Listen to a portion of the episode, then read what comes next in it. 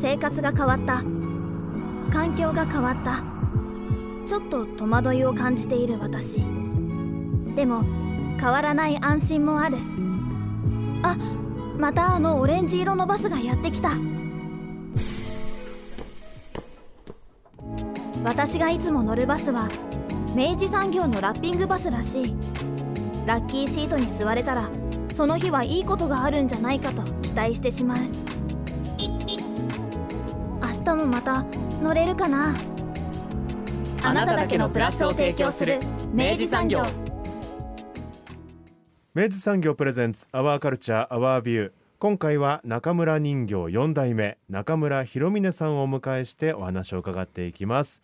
スタジオには当番組プロデューサー三好です。こんにちは、おはようございます。三好です。いやあのいや今紹介するよりも前にオープニングでもう鼻息入ってたなと思って三好君ね。すみません。いやいやだから今今紹介じゃねえなと思って。すみません。もうスタジオインしてましたって言おうと思ってやめといたんですけどまた言いました。すみません。はい。恐れ入ります。はい。高まっております。い そうなぜ高まってるんですか？や、あれなんですよ。うん。ああの中村人形のうん。四代目、はい。中村博峰さんをです博峰ね、お迎えすることができたからなわけですけれども。この番組は2回目？そうですね、はい。あの以前あのこの番組であの別のイベントのですねごはい。紹介に、あの来ていただいた時に、はい。あのご登場いただきましたけど、えあのいやとにかく中村博峰さん、えーまあその先ほどご紹介もあったその中村人形というですね、はい。まああの人形師のうん。家系で、まあ福岡を拠点にですね、はい。活躍されていまして、うん。まあ今ではもう本当にあの日本全国あので注目されるですね、うんうん。まあ非常にあの有望なうん。あの人形師さんでもあるわけですけれども、はい私あの個人的にええ。あのまああの高校のあの学年こそ被ってないと思うんですけど、はい。高校のあの私の後輩にあそうなのね。当たるところもあり、はいはいはい。あのついついですね今日はあの、ええ。この後聞いていただく収録の中でもええ。割と来やすいですね。オラオラ感でね。そこまで先輩のね。そこまでありません。そこまでありません。ええ。あそこのねあのあそこの高校でしょ、ええ。いやあのやっぱね、あの嬉しいものだなと思いながら、はいはいね。だしあうん。のやっぱとにかく彼はあの本当にあの作家としてなんか、うん。あのまああの僕もやっぱその博多あの昔伝統工芸館のですね、うん。あの主任とかもやらせてたもいただいてたものもあり、うん。まあ、人形っていうのがどのように今後その要は現代の中でありえるかみたいなのは、自分なりにもやっぱりそのすごく考える時期があったわけですけど、あの一つのあり方をちゃんと提示して更新していっている、まあ、非常に頼もしい、うん。あの人形師さんだなというのも本当にずっと見ていたところなので、うん。あの今日こういう形でですねあの広峰さんに、まあ、うんそのフォーカスを当ててしっかりお話を聞けるというのは非常に楽しみだなというところです。まずはもう怒りから伺っておりますので、はい、あのきっともうご存知の方も多いとは思うんですけど、うん。えー中村人形実はこんな系譜だったんだよ、はい。えーそういったところをお楽しみください。まずはインタビュー前半をお聞きください。今回のゲストは中村博峰さんです。ご無沙汰してます。よろしくお願いします。ご無沙汰してます。よろしくお願いします。えー、博峰さんは人形師って言っていいんですかね？そうですね。あの自分で言うときは人形師の中村弘峰ですって言ってます。なるほど。はい。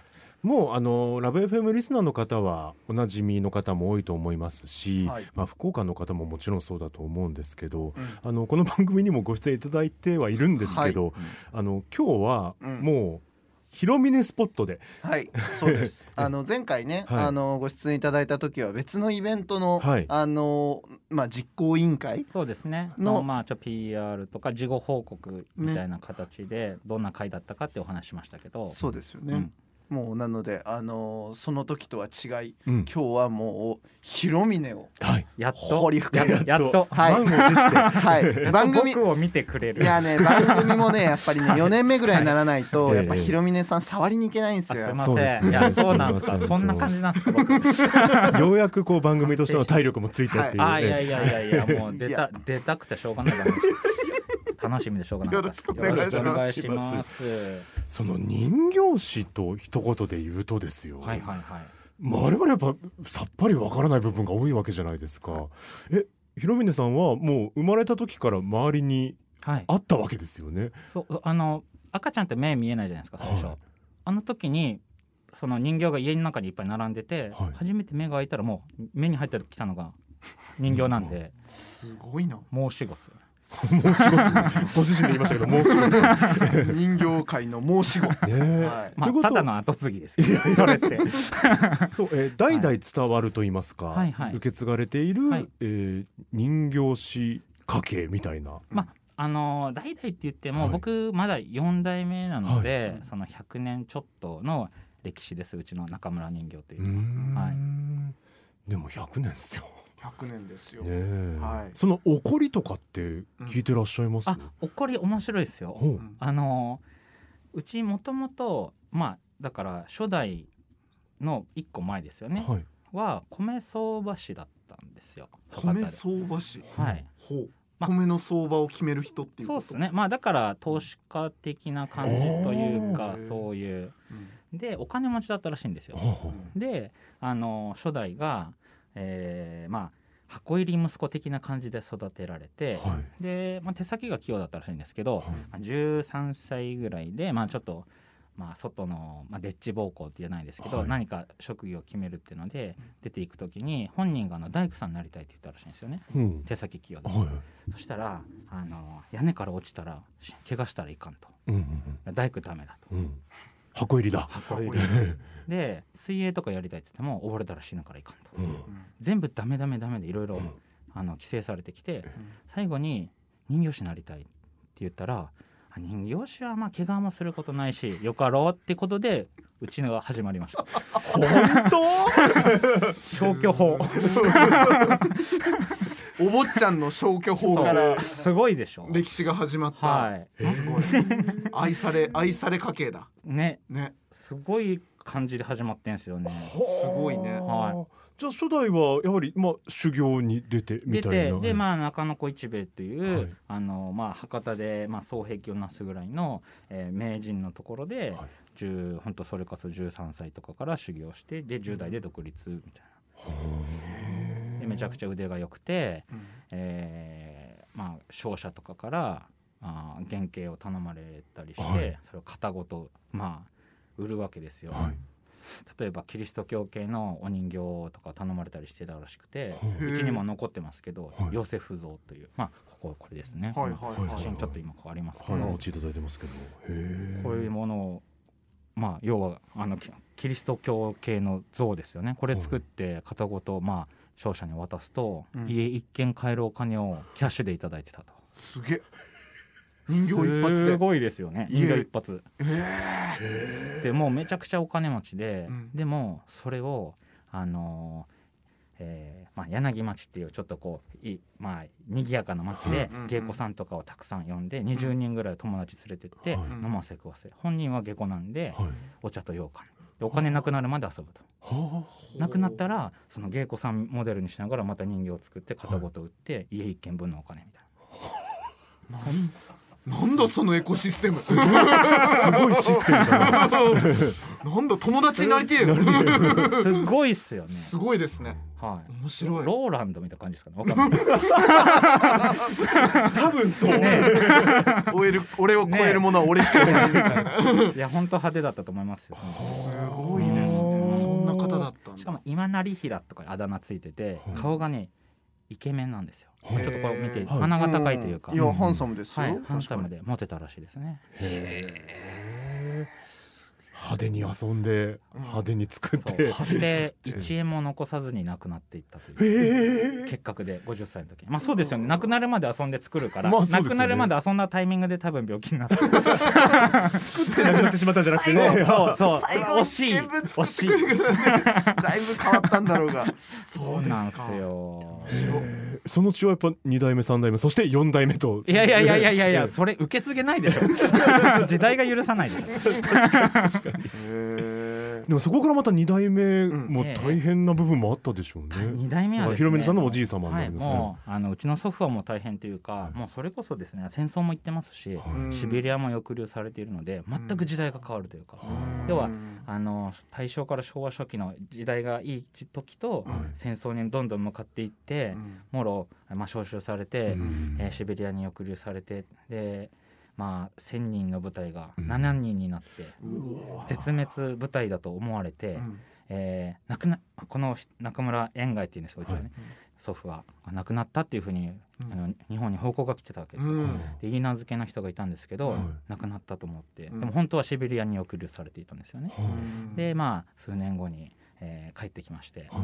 えー帰ってきたらもうその婚約者の人は他の人と結婚していた。うわ。切ねえ切ねえよ、うん。それで、まあ、昔から、うん。えー近所付けのあった、うん。そのにほ祖祖母も人形師の家の娘なんですけどはその、まあ、うちの祖母と、まあ、結婚してでうちの父が生まれるんでそのそれがないと、まあ、僕もいないというかこうね数奇な運命でこう細く続いてきたのがうちだということなんですけどね。あ。へえもう世代が変わればこんなにも環境もね変わるんですえね戦争に行かれる前から円貝さんはお人形は作ってらっしゃるんあですか？そうですね。うん。もううまくて、うん。はい、で、えーまあ二十歳とかその辺で行くことになるんですけど、うん。はい、あの行く前も作ってるし、うん。行った帰ってきても作からもまあ作るということですね。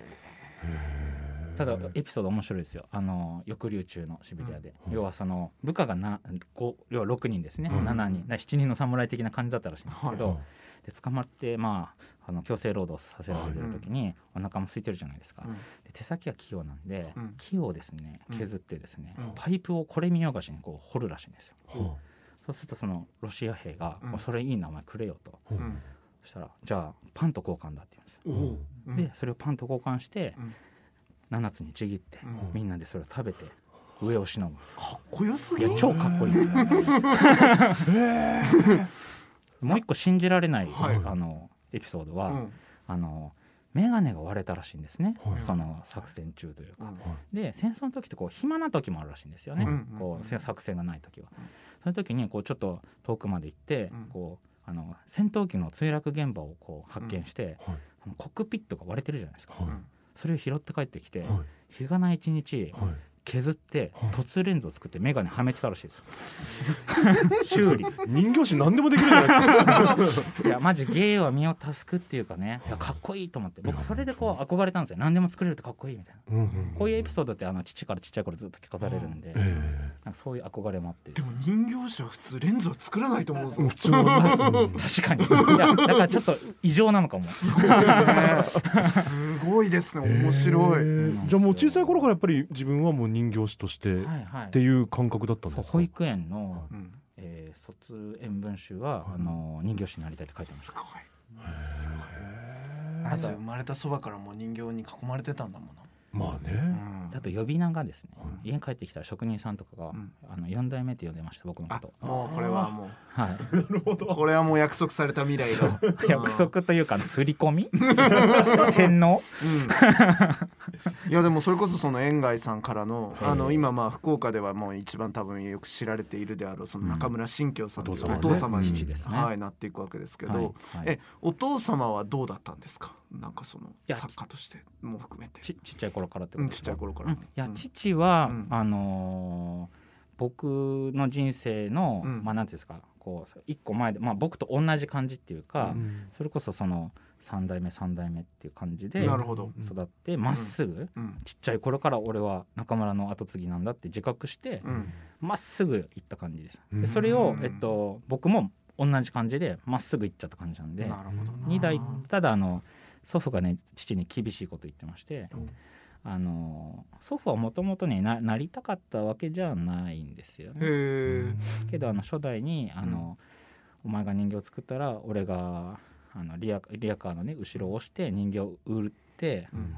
あの手伝うからうん。継いでくれって言われて祖父はあの人形師の2代目として継ぐんですけど、うん。あの父は自分でなりたいって言ってううん。んなってるので、うん。子供の頃に「お前自分がね、うん。自分でなりたいって言ってるんだから、うん。それはもうお前俺はなりたくなくてうん。食えるようになってると。お前なりたいって言ってなるんだから、うん。お前超一流にならんと意味がないと。そういうすごい。ね。いいね、それをそのままうん。僕もちっちゃい頃からうん言われて、やべえ下手になりたいって言ってたじゃな。い なりたくないって言っときゃよかったなって。そう。いううん。後継ぐ継がないの話ってもう毎日あるんですよ。うん。毎日する。うん。ちょっと普通触んないじゃないですかそのうん。辺将来何になるとか。ね。うちがっつりパーソナルスペースに来ます。か ら継ぐの？継がないの？どっち？てていうかむしろもう継ぐんだ。継ぐんだ。そう継ぐよね。継ぐよね。っていうねそうすおごいですね。客さんとかに紹介する時も「いやはい後継ぎです」と紹介されるんで「あこんにちは」みたいな。すごい。もうそういう自覚っていうかもうねあの育ちますよねそういうふうにね。あの反抗した時期はなかったんですか？それがっすね、ええ。ないんですよね、そのまあいろいろあれ今、まあ、今が一番反抗期かもしれないですけど。遅れてきたね。はい。はい。ただそのなるならないの関してはうんなかった。です他になりたい職業もなかったですし、それはやっぱりもう単純に憧れがあった？憧れっていうよりも、うん。あのーマジで図工大好きだったんですよ。なるほど。うん。うん。で足は遅かったんですよ。うん。そしたら、うん。図工でやっぱ褒められやすいじゃないですか、はいはいはいでいじめられにくいじゃないですか。こう自分の居場所がやっぱ図工に見つけたんですよね、うん。子供の頃から、うん。ずっと、うん。あこれでうん。毎日その暮らしていけたら、うん。毎日夏休みやんみたいな。まあそうですね。はい。ずっとご褒美そう、ねタイムみたいなご褒美授業ご褒美タイム、うん。夏休みの工作、ううん。ん9月1日友達とか先生うん。どんな感じのこれ見たらどんなにあのびっくりするかなって思いながら毎日作るみたいな、うん。これが仕事みたいな。うん。最高じゃんみたいな。それがいますね。それ、まあ、そのまま来ちゃいました。なちょっと怒った方がいいですよ誰かね。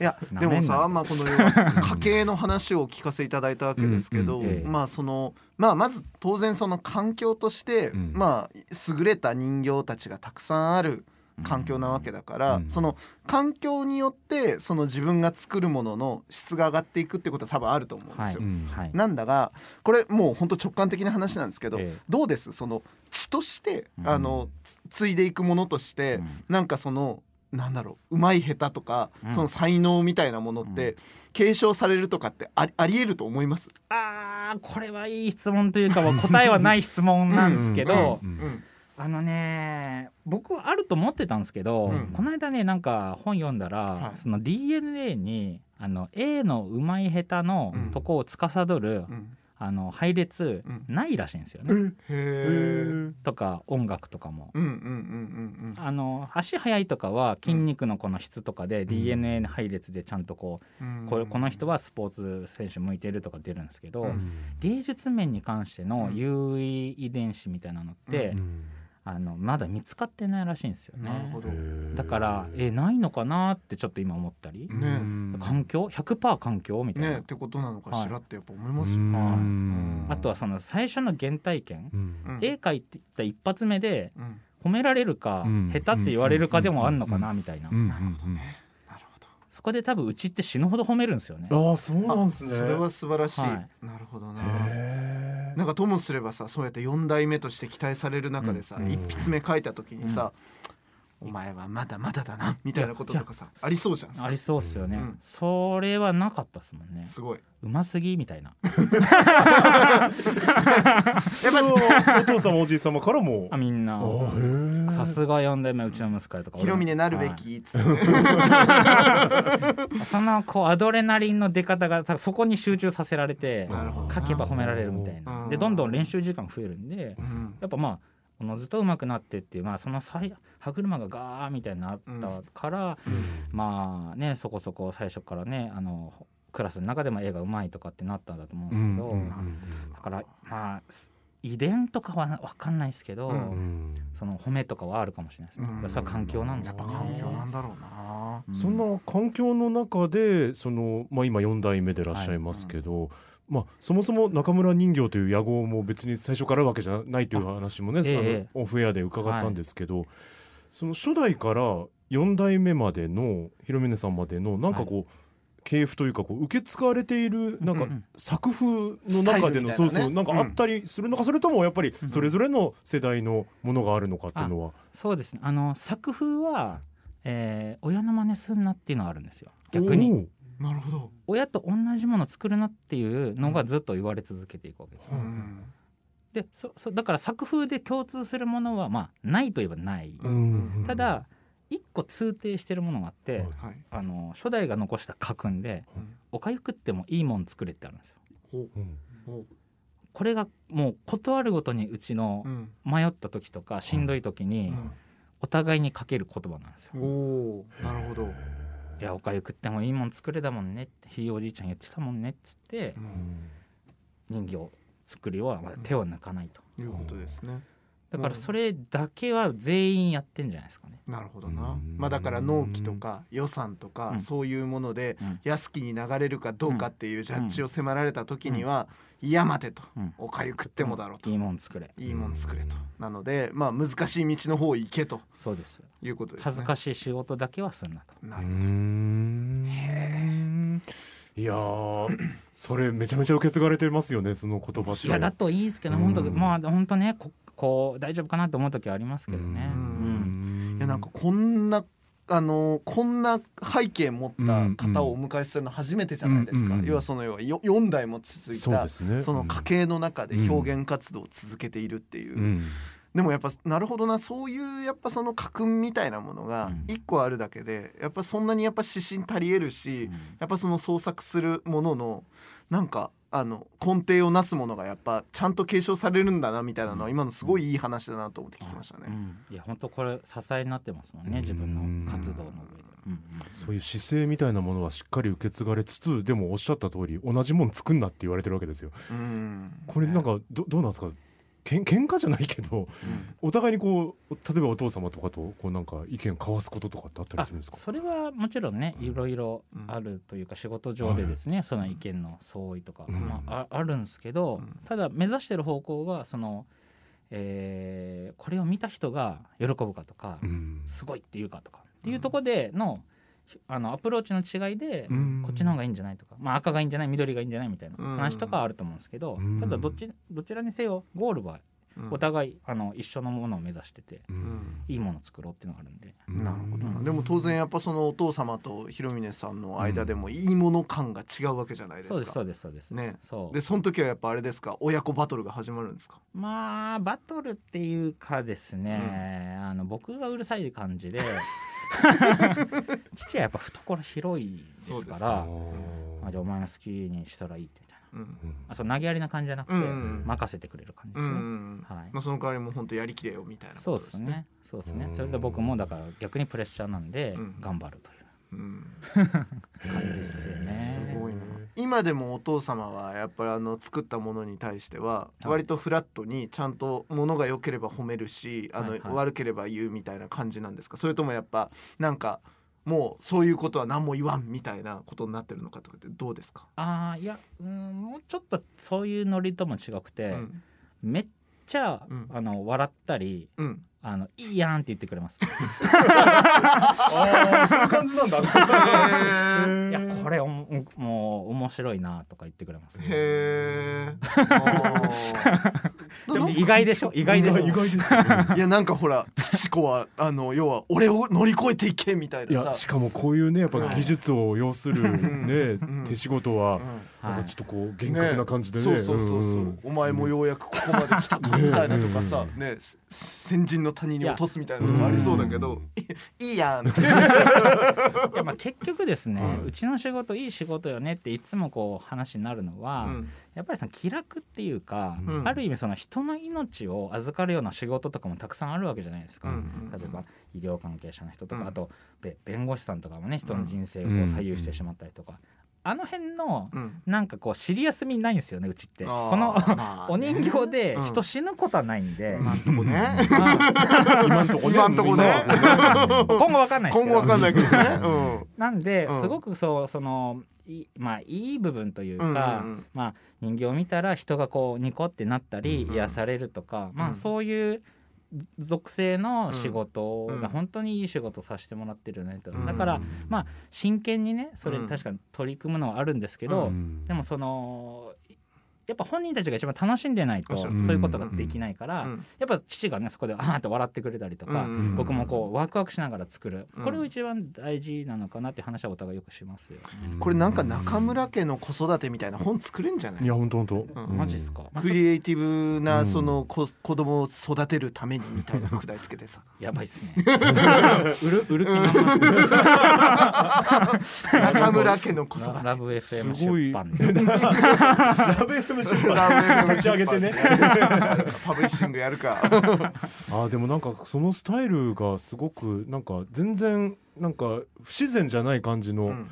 あのスタイルで、そこからやっぱこういったさまざまな、うん。ええ。ー作品が生まれてくるんだなってなんかすごい納得できましたね。うん。うん。なんだろうねそのだからポジティブな状態で、まあ、要は自分たちがいい状態でちゃんと作品を作れるように、うん。ある種遊びを持っておくっていうことと、でも甘えは許さんぞというか、そのうんクリエクリエイティブの甘えは許さんぞをうん家訓としてその重しにするっていう、うん。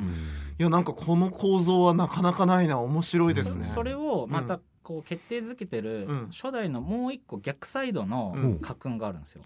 おかゆ食ってもいいもん作れのうん。あの反対側を構成してるのがうん。あの正月はうんえーアラ以外の雑煮を食わしてくれるなっていうおーおーいいいいもんちゃんと借りると。まああるじゃないですかブリとかタイとかはい鳥とかではいはいあアラって高いんですよね高いっすよですね。であれがまあその初代はその稼いでましたん はいではいはいはい。アラだったわけですよう。んえでー、あらの雑煮とか食ったことないけど 一匹買いなんですよ。あの初代が求めているのが。はい。でその時の当主が、うん。あの息子とうん。裁くという、はいはい。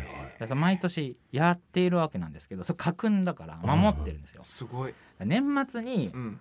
ちょっとまとまったお金をうん。やっぱ残せるぐらいは、うんあの頑張って働かないといけないんですよ。なるほどなはいはいはい。おかゆ食ってもって言ってる人が荒の雑煮以外の ね、あ食わせんな 食わせんなって。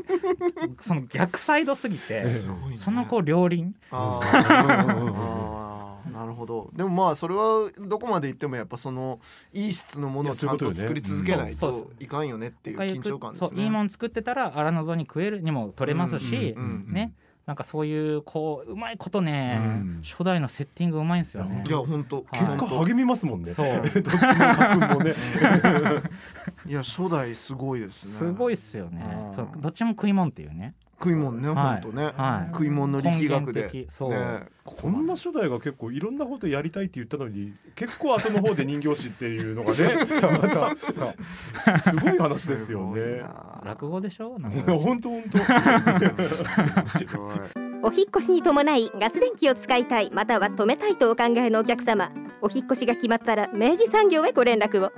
アプリからでもインターネットやお電話からでも24時間いつでもお受け付けいたしますお引越しのガス電気のお問い合わせは明治産業までご連絡を。あなただけのプラスを提供する明治産業。